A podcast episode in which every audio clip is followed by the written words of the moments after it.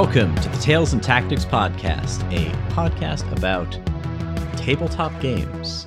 I am one of your hosts, Max, and with me I have my co host, Troy, and additionally we have our producer, Jay. Hey, how are you doing? And that is all you'll ever know us by.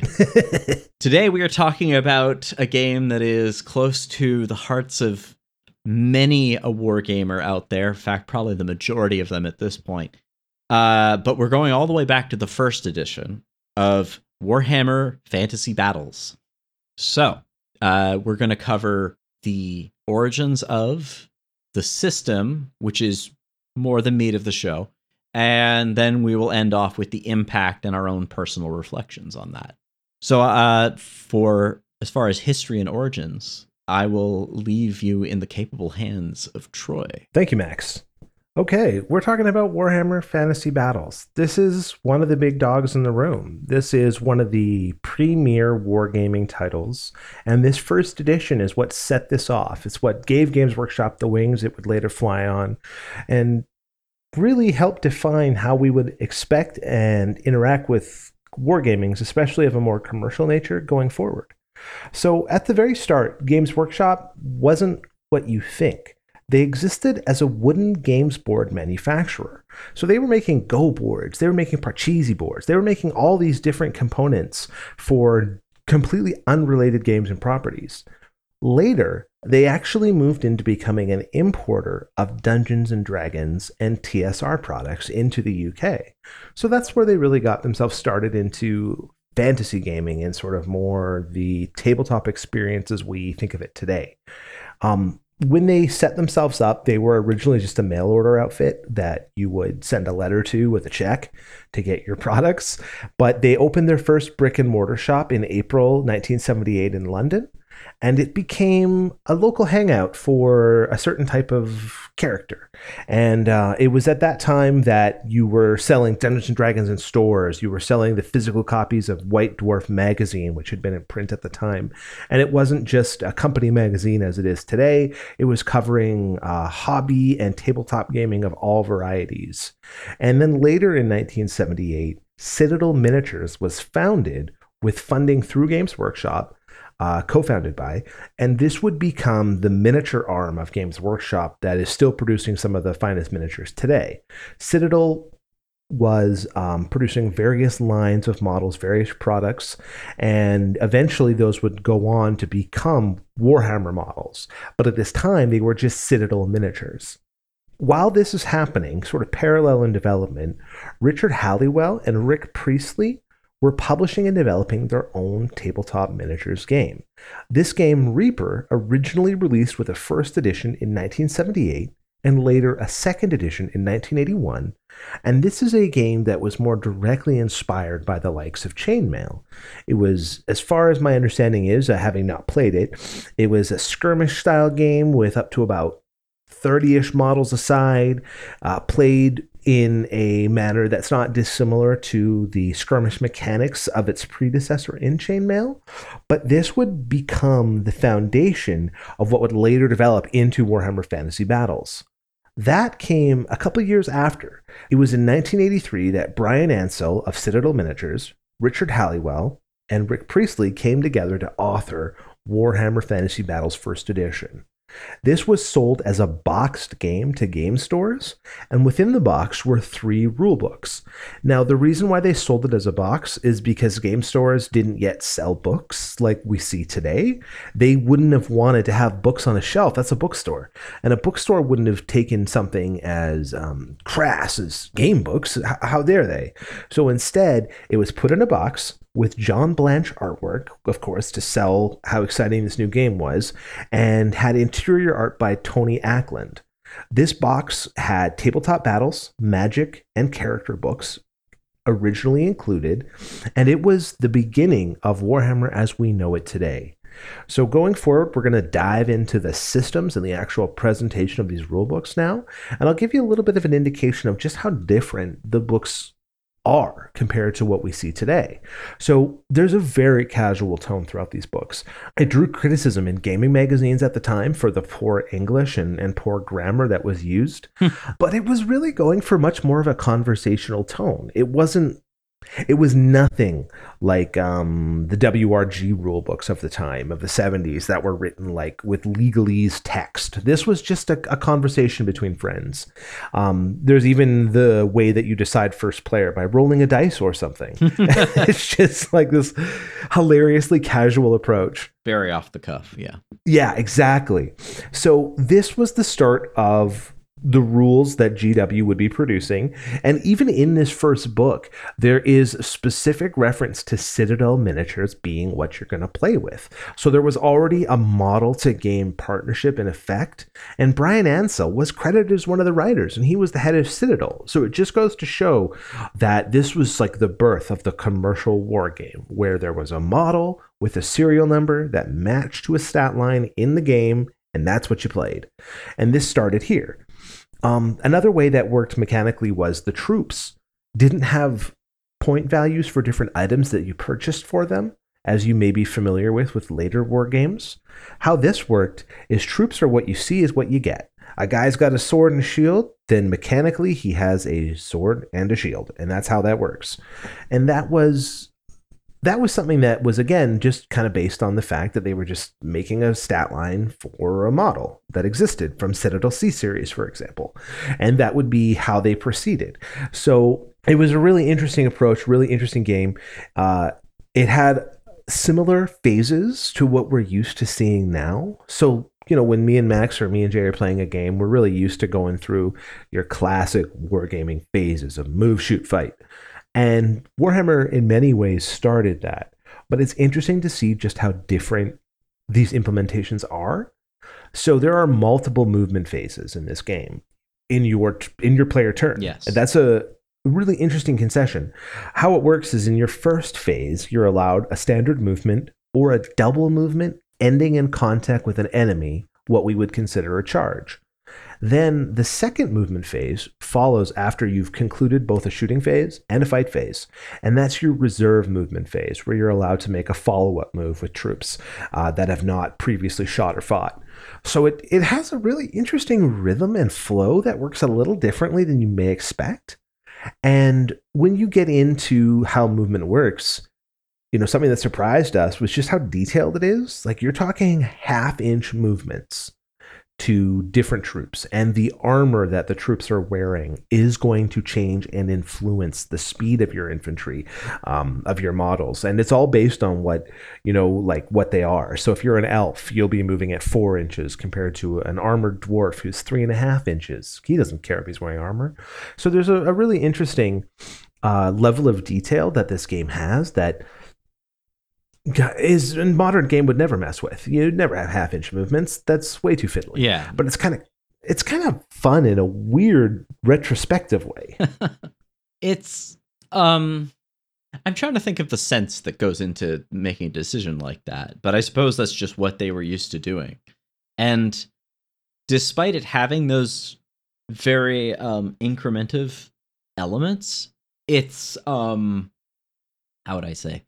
It's actually not it doesn't it's not written like that. No. It's very um loose in a lot of its terminology. As you say it's very conversational in how it's written.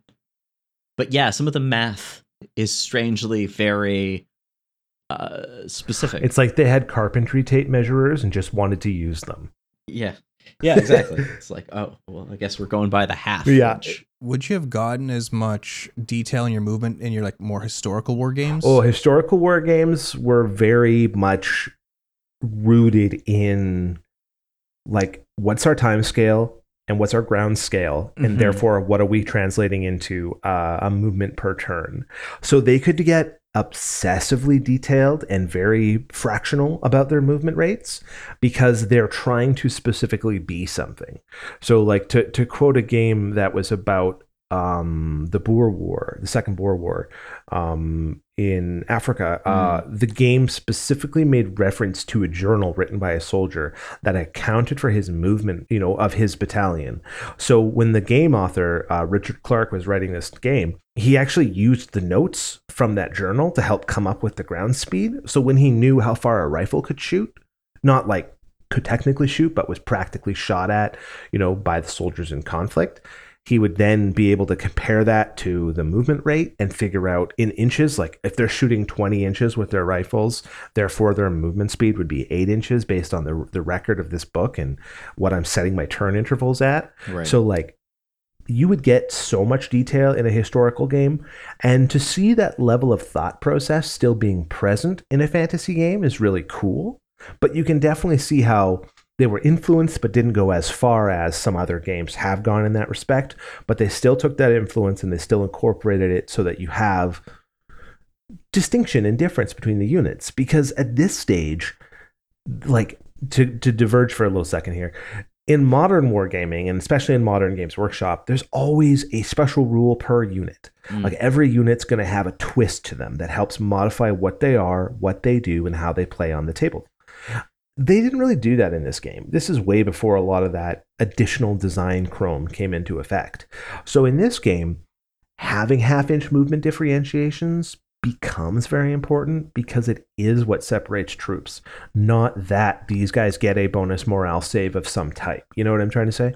yeah, it's interesting just to go back to like how the book is written in the sense of that sort of looseness.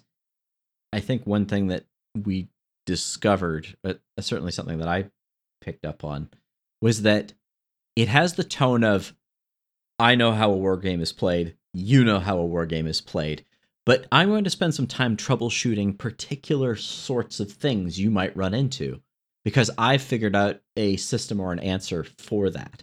So it it reads almost like a troubleshooting guide Yeah, in a in a very odd way. it does. Um, it, it ex- a really good example. Movement is a really good example, and formation. yes. Oh, 100%. Like it really expects you to have an understanding of how to play a tabletop game because it does not walk you through any introductory concepts. And then when you get to block and formation movement in the movement rules, they're almost like, hey, check out my solution to this, just like you described, Max. Yeah. And it's very elegant for its time.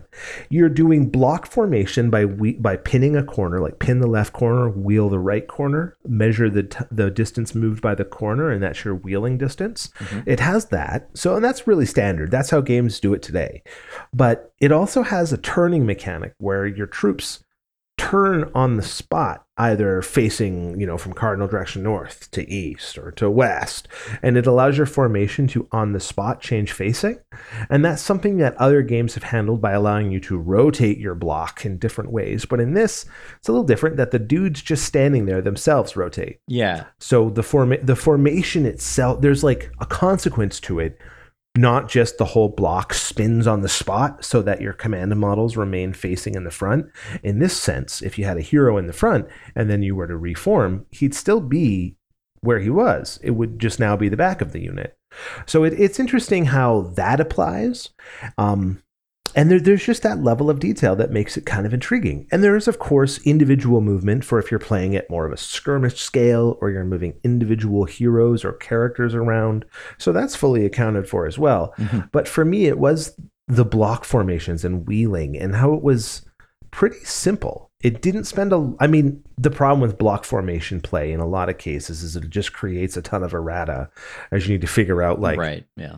Is it okay if the unit gets a free 90 degree move correction? Is it okay if it's only touching one model to their one model but it's two big blocks? Like there's edge cases that can come up here but they handle it pretty simply and i think that's a strength of the game. Hmm and when you move out of the shooting phase you get into the sh- uh, sorry when you move out of the movement phase you get into the shooting phase. And that's where it's a little different again than your classic memory of warhammer may suggest because it's a shared shooting phase where both sides are going to participate in the shooting. So it's not similar to uh, like 40k where it's hey here we go. I'm going to shoot all my dudes. I'm going to do all my contacts and then it goes on to your turn. And then you do all your dudes. Like in this game I move all my guys to my first movement phase. And then there's a shared shooting phase meant to represent the fact that the missiles and the ballistics were just being fired across the whole battle. It wasn't like the archers were waiting for my turn to fire. They were just they were loose arrows when they had the order. So it it it kind of accounts for that. And the shooting has short ranges.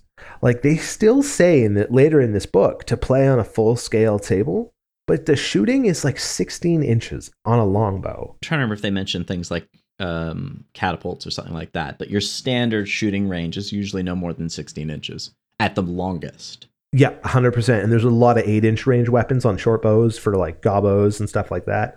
Some other interesting aspects with the with the idea of shooting phase is, and this is something I think I've seen in some other games, but I I kind of like.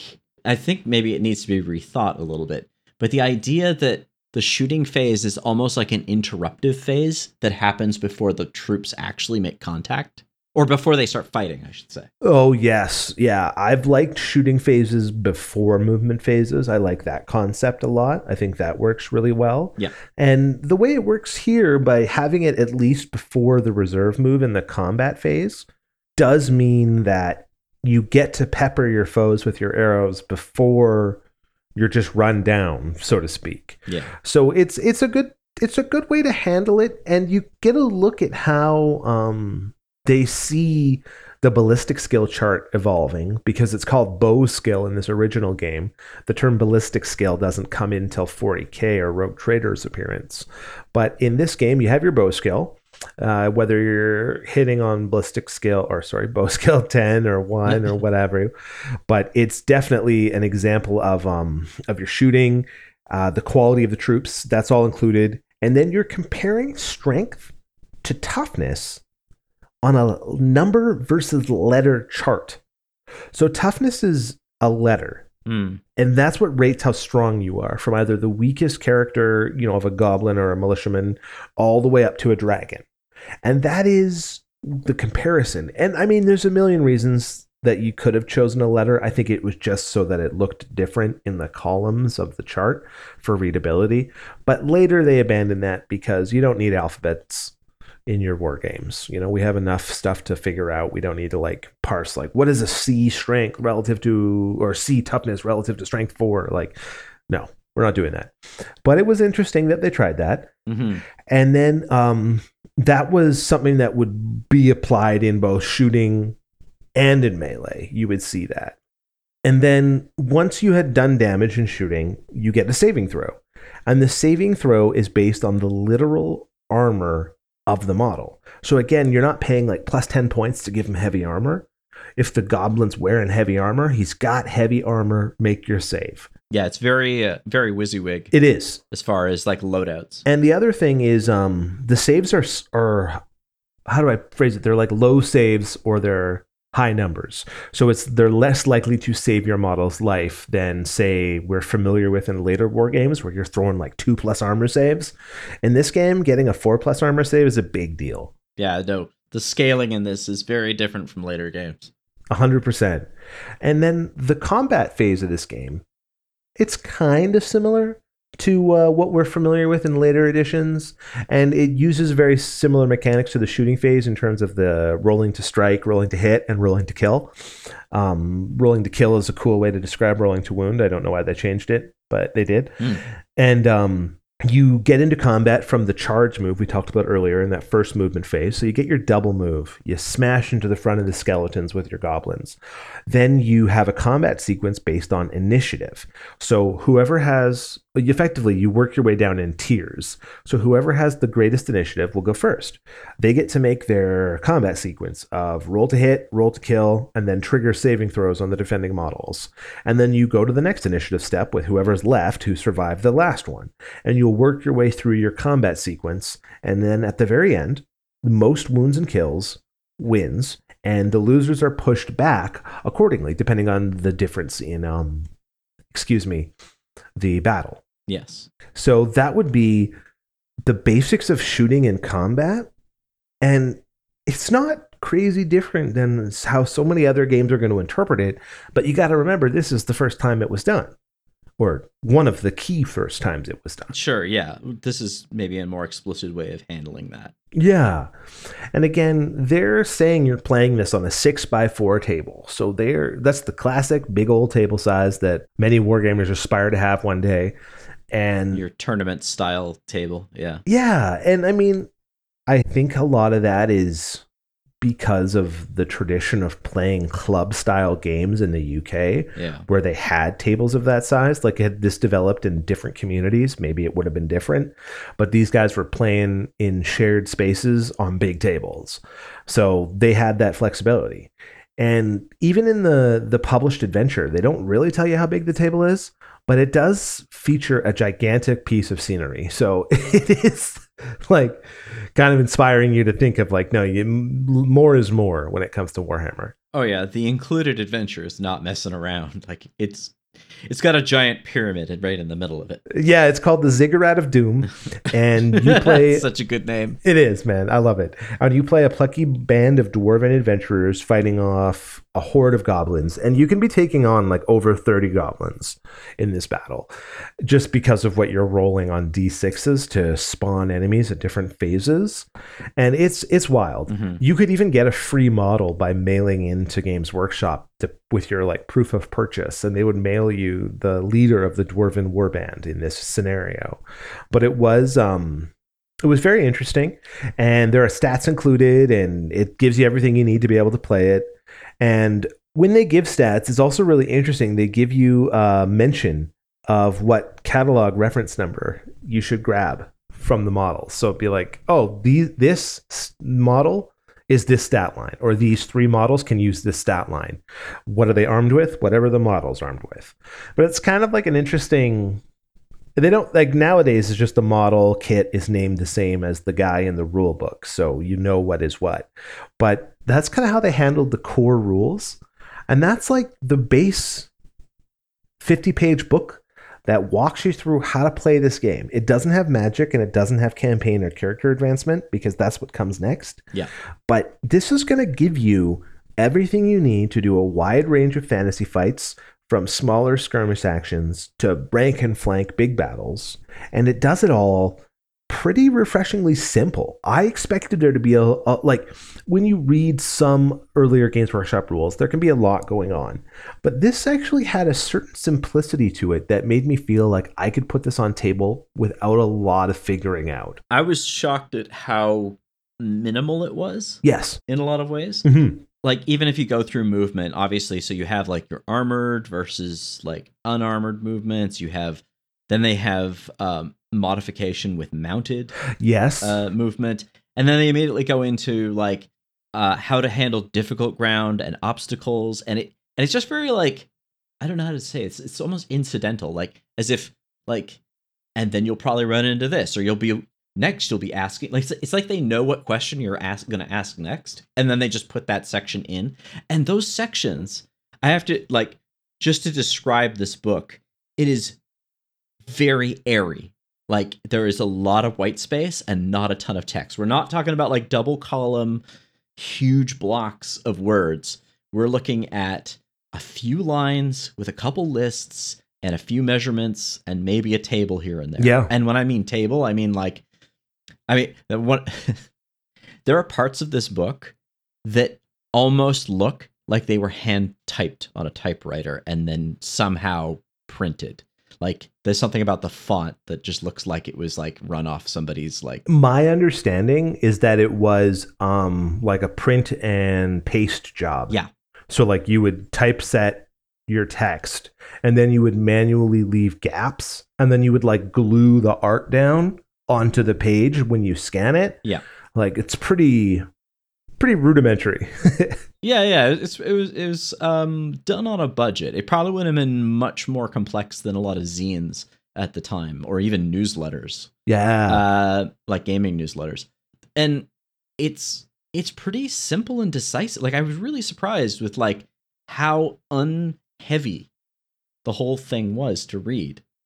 Um but yeah they go into you know tactical things charges counter charges uh routing fleeing uh yeah. Oh, that's something I wanted to touch on more. Um, is the psychology and the morale. Sure, yeah. So that's that's a this kind of gets its I would say that that comes out of mechanics like morale from things like chainmail and subsequently Dungeons and Dragons, but it has a whole other dimension in this game. Yeah. Which I guess which is becomes standard from this point forward. But yeah, Troy, go ahead and Well, you're absolutely right. Like some of the Warhammer psychological terms like fear, hatred, um, frenzy, they start in this game. And some of their mechanical implementation is like just echoed throughout later editions all the way to eighth. Like you'll see similar impacts to the fear mechanic. I mean, it's worded differently. The specific rules you're making are different because, as we're going to talk about with morale now, there isn't a leadership score. Mm. You're, there isn't a stat that makes this one unit greater than another unit in terms of their resolve or will. It's all based on contextual modifiers. So if you have a lord or a king with you, that'll modify. If you're flanked, that'll modify. So there's all these different considerations that will give you a different outcome.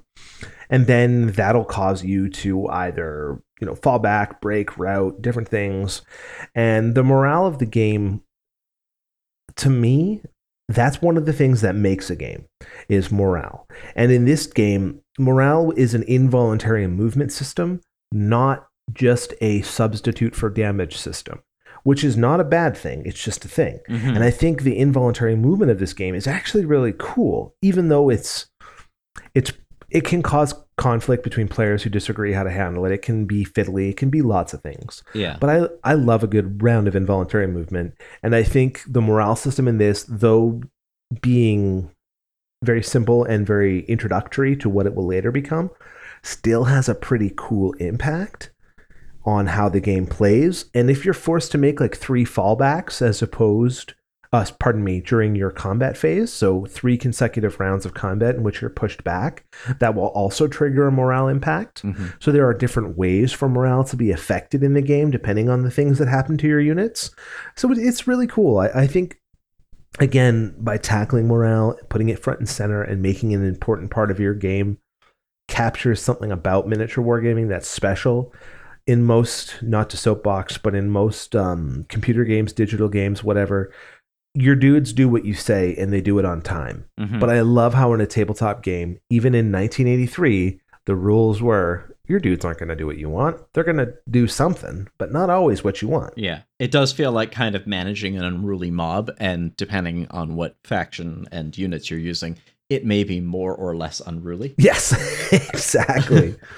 Because just to go through some of those morale modifiers, so you have hated, which basically uh, gives that unit prerogative to attack a unit that they designate as hated. yep. which is interesting. Fear, which is kind of the reverse of that, which is to say there is a um, that unit will have some resistance in interacting and getting worse morale checks from contact with a certain unit. If I'm hopefully I'm correct on that. Yeah, and then then you have terror and frenzy, which are almost more like the result of the first two not necessarily exactly that because I think there are rules where they can happen independently. But yeah, I think that's essentially what's going on here. So like hated units can frenzy more easily, or there's there's a logical connection to that. Right. Well, and it's even interesting the way that Frenzy is written that you can't wear armor kind of comes back in the way that dwarf troll slayers are presented in the lore as being unarmored dwarves who are frenzied. Sure, like there's yeah. it's you can see like it's laying down something because that's another point we should bring up. There is no lore in this book. There is no setting at all. I mean, No, they make Yeah. references to Tolkien concepts. They make references to Italian princesses. Like it's a very, very bizarre collection of things that have made this book, and it's not based on a Warhammer setting that we are familiar with today. it's not even that you can see the roots of that thing. There's like I guess in the art might be the closest thing that comes to a suggestion of like the future Warhammer setting that would be created, but there's n- there's nothing in here. Just a side note, I'm looking at some of that art right now. and It looks pretty rad. I really Oh, yeah. dig it. Uh, if you like that old school dungeon style of black and white uh, line art, this is some top notch examples There's uh I particularly like the uh what was it? There's one of the the example of terror. A very expressive guy wearing a a uh, a Viking helmet, freaking out at, at the appearance of a spider. Uh, and it and it's done in this super loose way. It's almost cartoonish. It is. Well, the um the art by Tony Ackland's really interesting because he did uh Fighting Fantasy. Yes, that's right. And it's interesting because I find some of the fighting fantasy stuff a bit more refined Yes, in that sense. I could get that. but this is definitely got that same kind of line quality. So it's it's really cool to see that. And I think the thing I like the most about his art is that it has a kind of lightness to it, where it's it doesn't feel it feels almost doodle like. yeah. Where it, it doesn't feel overworked. One of the ones that I thought was very fun as a rule, just to go back to the psychology, is stupidity. Oh yeah, I love stupidity. I mean, it sucks when you have trolls on your side, but it's a lot of fun as like a as an idea for for play, and it can have a big impact on one of your like one of your hammer anvil units. You know, if your trolls decide to not do anything for a couple turns. or if one of your own units somehow comes in contact with it yep, that's another point. it's it it definitely lends to that idea of story wargaming where it's more about the fun thing that got out of hand than necessarily you winning.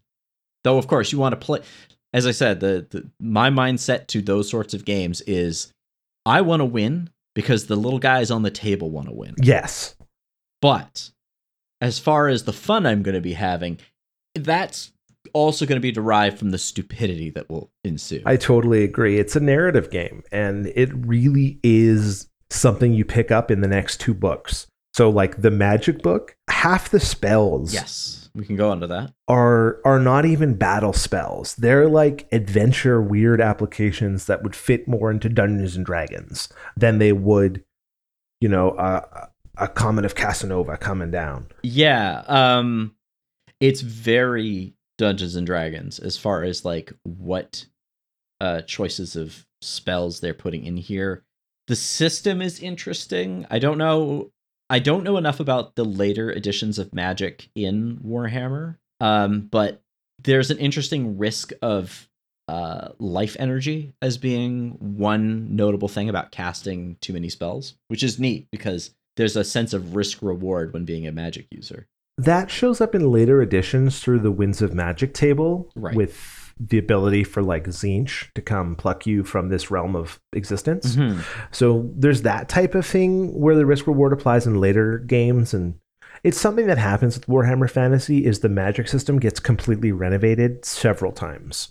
You know how we talked about aspects of the movement system being very familiar multiple editions later? That's not true of magic. So the way magic goes in Warhammer is it tends to get completely blasted and re-envisioned. There's been card systems, there have been tables you roll on Mm. for random spell effects, there have been lots of things.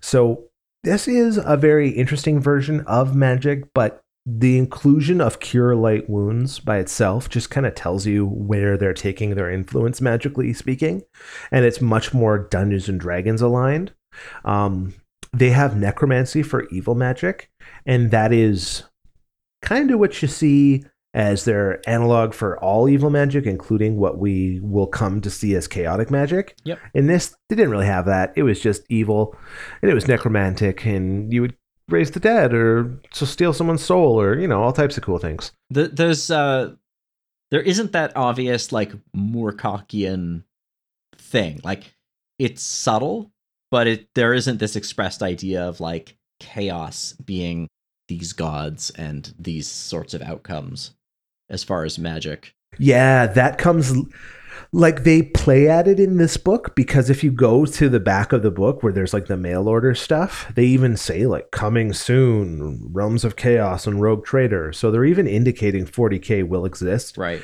and they're even talking about including yeah specifically the chaos influence in the setting but that comes later so in this first edition it's just good versus evil and that's sort of the the way magic is interpreted Yeah. and then in the last book book 3 of this set that's where again we get that simple style of alignment.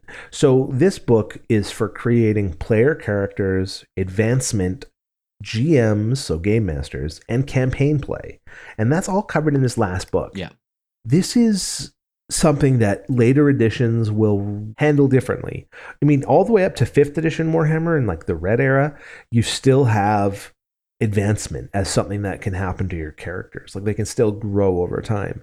But in this, it was again more directly inspired by a role playing game than it was by thinking of a war games campaign and how to track the progression of a character in that.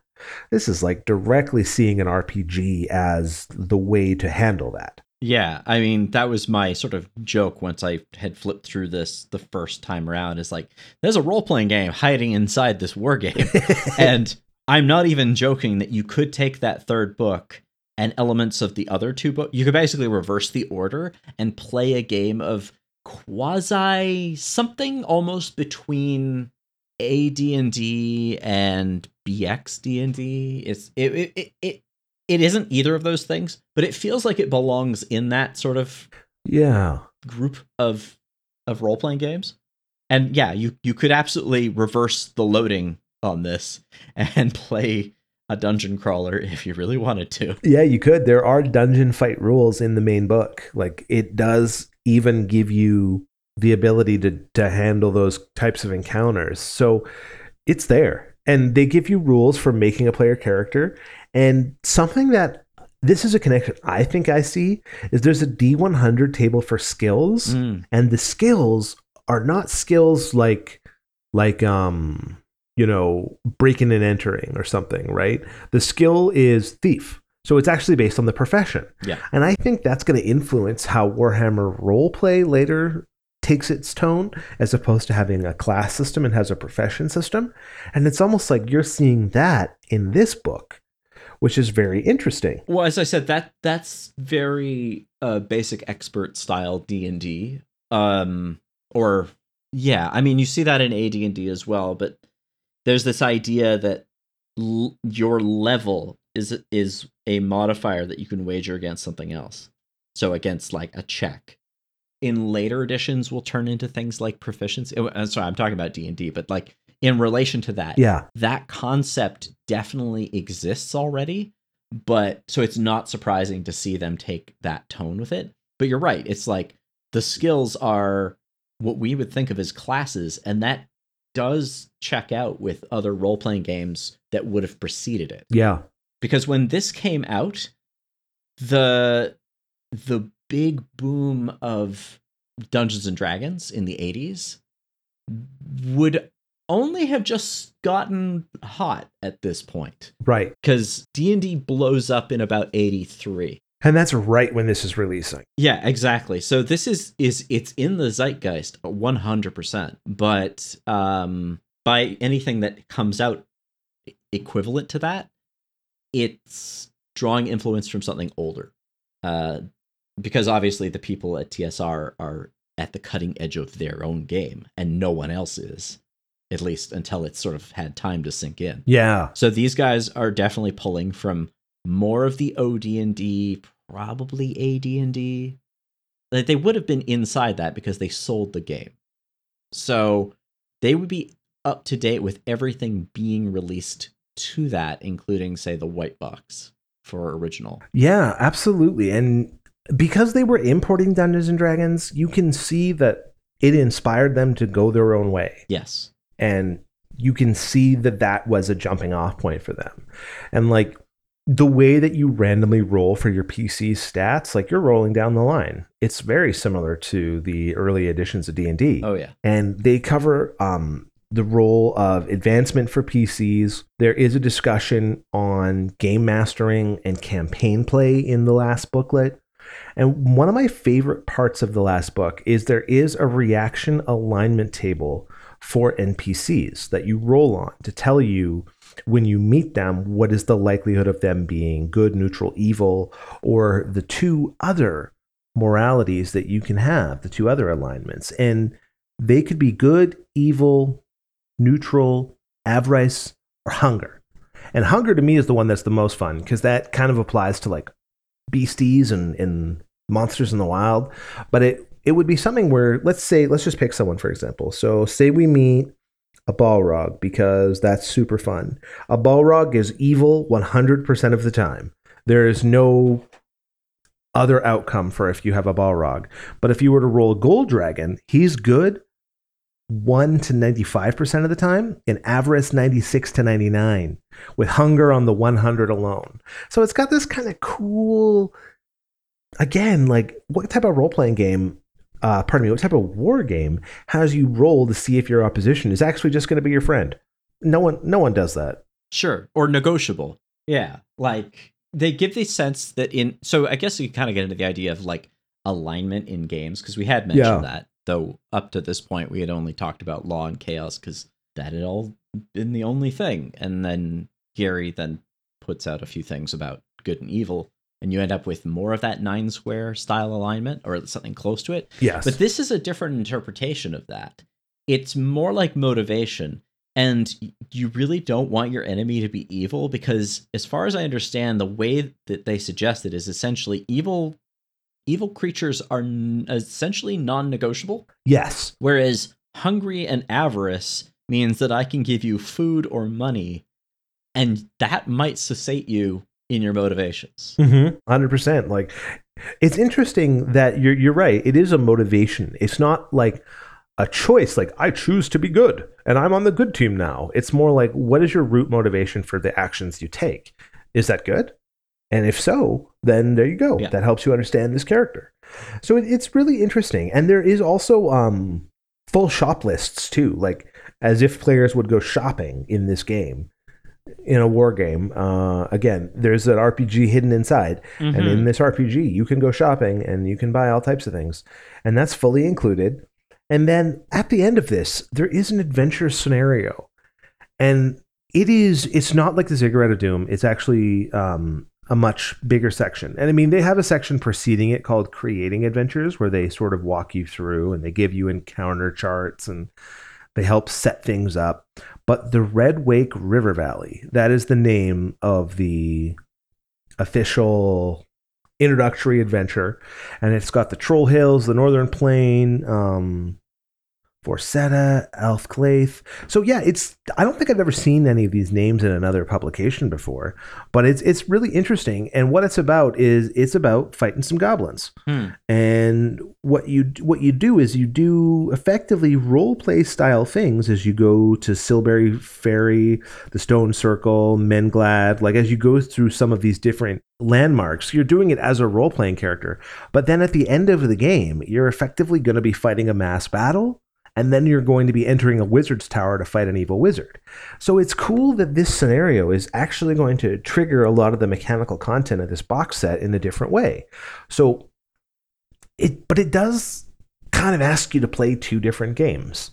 You know, you will play a role playing game for a while, and then you will stop playing a role playing game to play uh, a large combat fantasy game. At which point you will resume playing a role playing game. Yeah. And I don't know that there was a distinction to the people at the time, but I I don't think there was. Yeah. I feel like we would have that distinction now just because of the mechanics being so different, the interaction being so different, and we're so familiar with this concept of game genre that just didn't exist then. So I don't, it's something that we have to think about reading it now compared to when they would have read it then. Considering the time when it was made, I don't think that those ideas had enough time to have been divorced from each other. So that the idea of, like, obviously they had hit on. I wouldn't even think of. Role, I mean, they never. They didn't even for the longest time. They didn't even call them role playing games.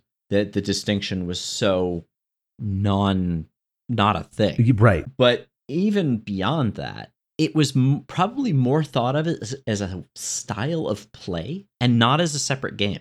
So it was like a lot of games would have some, something like I don't think you want to call it like a mini game, but I think the best way to describe it are modes of play. Right. And Wargaming had discovered through Dungeons and Dragons a new mode of play, which is I could play one guy. And that one guy can still, I mean, this is where we get these older concepts of like followers Yes. in Dungeons and Dragons. Um, the idea that you would take like other units with you, or in the on the upper higher levels of playing Dungeons and Dragons, the fact that you would be commanding armies and have like a stronghold and stuff like that. Yeah, for domain play. That's right. Yeah, I don't think it was considered to be sort of like a separate thing. It was just like, oh, if we want to play nobodies that rise up and take over the world, you know, and then build our own kingdom, then this is where we would start playing and then we would get to that stuff. Yeah, right. Was the uh was the intention to have kind of the RP stuff in between the big battles and you kind of go back and forth? I don't know that there's much intention. I think it's entirely situational, Mm. right? Like as I said, like even in original dungeon crawling, like in OD&D and even into first edition, you you're kind of followed surrounded by a cloud of non-player characters that you depending on your GM and playstyle, you might even have direct control over or semi-direct control over.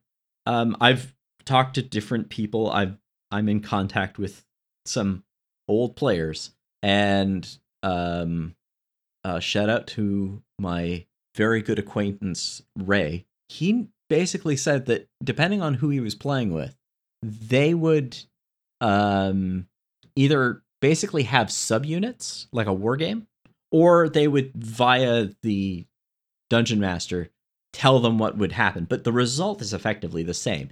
You have these sort of subordinate additions that are essentially kind of like extensions of your character. And they would be used to feasibly pull off things up into including fighting a battle. Now, eh, that was considered high level play, Right. but it wasn't that far off from what's being suggested in this book. Like the rules in this book, as I said, the reason I feel they read like a troubleshooting guide is they might even imagine you using other systems in tandem with this and using this book to solve some of those problems, Right. like troop movement. I don't think that the idea, like, evidently they're selling this product because they want you to play your, they want you to play their game. And they've included everything that you would need in order to make it a complete product. But I think everybody at the time knew that this was more like a culture and less like a brand. And so mixing and matching your rules or trying to use different things to solve different problems. I mean, that's why most of the rules in early editions are just zines. You know, cuz it's it's like an ongoing conversation. And this game, as complete as it feels and as complete as it is, you can play the whole thing and get everything you need more or less out of this. You'll have to make up some stuff, but they even explain that. It just feels like a big zine in some way in some ways. You know, it's one that you could play entirely separate of any other game. But it really is good at informing how you would do certain things even in like your Dungeons and Dragons game if you wanted to. And I don't think that there's an assumption that you wouldn't do that. It's like you said, it's very toolbox. It's very solutions oriented. Yeah. And I feel like what it does is it it almost takes like like when when these guys like you know um the original team Richard Halliwell, Rick Priestley, um, you know, Bryan Ansell, when they sit down to play, it's almost like they had different scenarios coming up in their games than Gygax and his co. So it's almost like, oh, well, we need different rules because we keep having these battles happen. You know what I mean? And it's almost like it's just their conclusion as to what a role playing game might have. And it's really interesting because when this hit the magazines of the time, reviewers praised the miniature battle rules and really liked that aspect of the game, but most of them found the role play rules like derivative and ineffectual. And I get that. Like reading them, I can see how that but yeah. And like no, totally. and then we can look at the impact of this game and you can kind of see that they hear that and then later editions curtail the amount of the game that is spent off table we'll call it in roleplay only scenarios they keep roleplay aspects like keeping a pov in a battle like mm-hmm. in the early editions of warhammer you are meant to be the general Right. but yeah. it is something that in later editions they could, they don't even do that anymore. But back in the day, it still has that role play element to it that eventually filters out. Uh, and some of that is through the commentary that they received, you know, from reviews and from their players. But it's it's really quite interesting. And I mean, this game is the one that launched Games Workshop, but also defined how so many other games were going to handle similar interactions. Right. So the way that we're familiar with the wheel and the movement, I mean, so many games lifted from this. And this is lifting from historical titles that preceded it. But this is the moment where it had the bigger cultural impact that more people were aware of it. So this becomes where people are drawing their inspiration, even if some of these mechanics had a home before Warhammer. But I think this, I mean, for the better, changed wargaming. Games Workshop's a divisive company, so they not everyone loves them. But back in this time, what they were doing was something really important for this hobby, and it's just really interesting to see them come from like a wooden game board manufacturer, literally making chessboards, to then getting all the way to having these bespoke custom models and playing these you know involved rules. Like it's really impressive. So i'm a big fan of uh, of warhammer from its its early iterations through to some of its some of its more modern iterations. But um this book was really interesting to read gave a really cool perspective on what warhammer started as. And i think for for future really laid down an expectation of how this type of game was going to be approached. No, I mean I was I was surprised as to what was in here. And as far as like what I understand the impact of it to be is the start of the more mass popularization of wargaming, certainly fantasy wargaming, uh, as a as a hobby. And it standardized eventually a lot of things but you can kind of see some of that where it's sort of like hey we've got some we've got some ways to do this and then that builds trust and then when they bring it the next edition then it feels like they're speaking from a form of authority because they've kind of earned that in this book. Yes, I would totally agree with that. I have a lot of respect for Rick Priestley as a designer. I mean, the whole design staff did great work on this game. You know, the whole like team. I, I guess I shouldn't call them a staff because it's way smaller than that. it's too informal at this stage. Yeah. But like Rick Priestley's designs have always been a personal favorite of mine, all the way to like Warmaster. So he's been making really cool games his whole career. And in this, you can see the spark and you can see the start. And it's funny.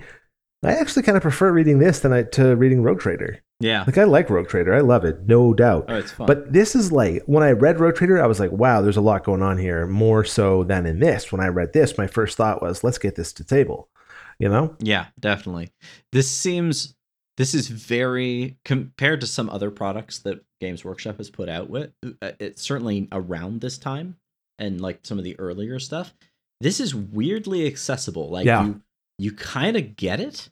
Like it for us it's a little bit hard to say what somebody who has no concept of like tabletop wargaming or role playing would have. But from the sort of fairly like reasonably initiated, this is pretty straightforward. And you do want to kind of be like, "Oh yeah, I could see myself. Let's get the let's get the minis out and see what happens." Yeah, hundred percent. And just the way that it's written, it's written with a casualness. It's written with a sense of fun. It's kind of written with this sense of imagination that I really like. And I've come to be influenced by the writing style of some of these authors in the way I look and read at war games today. So there are some books that I just bounce right off of because they don't have that that tone where you're speaking with someone. Mm. You know, they're just like if this then that. And that to me does not make a good rule book for the purposes of reading. Maybe for the purposes of explaining the rules mechanically to a player as efficiently as possible in the lowest word count. Sure, I'll give it to you. But actually being something that you want to sit down and read and engage with, I don't know. These guys did a good job. Yeah. You you read this, you want to read this because it's fun to read. You don't read like an SPI manual. You you read that so you know how to play the game, and it will do a good job of telling you that. But I wouldn't call it a fun experience. Yes, I totally agree with that. And I mean, maybe I shouldn't expect my rule books to be enjoyable in that sense, but if you're expecting me to read this, I better get something out of it. and yeah, it's got a good amount of art, a good amount of text, and I don't even think it's that difficult to find what you're looking for. No, And it's handy having all the magic stuff in its own book because if you don't want to use it, it's not going to block up trying Yeah. to find another rule. You just put that book to the side, or you know maybe you're maybe you've got it and it's easier to find it because you're not having to find your spells mixed in with a bunch of movement rules. Yeah, exactly. It's just like the three booklets seems weird and archaic, but it works really well. I'm a big fan of the individualized books, especially for reference. There's I, I I can see the appeal of wanting to cram it all in one printing, but it's so hard to look things up sometimes. Yeah, a, a 300 page hardcover is bad for that. Especially if like and this is to, again in the role playing context. It's like the one guy who's playing a wizard, he's got enough hard time bookkeeping all of that shit. Just give him the spell book. Yeah, Right? And then you still got all of your stuff. yeah. if you need it back to reference something else, then you know who has it. Um, but yeah, I don't know. I I know that like old school essentials kind of did a printing like that with with their uh game, which is essentially a, a redeveloped or a, a rewritten basic expert. And I remember reading a lot of the comments on the product, and some people were like a little confused and frustrated and wanted all in one book, and then they did that.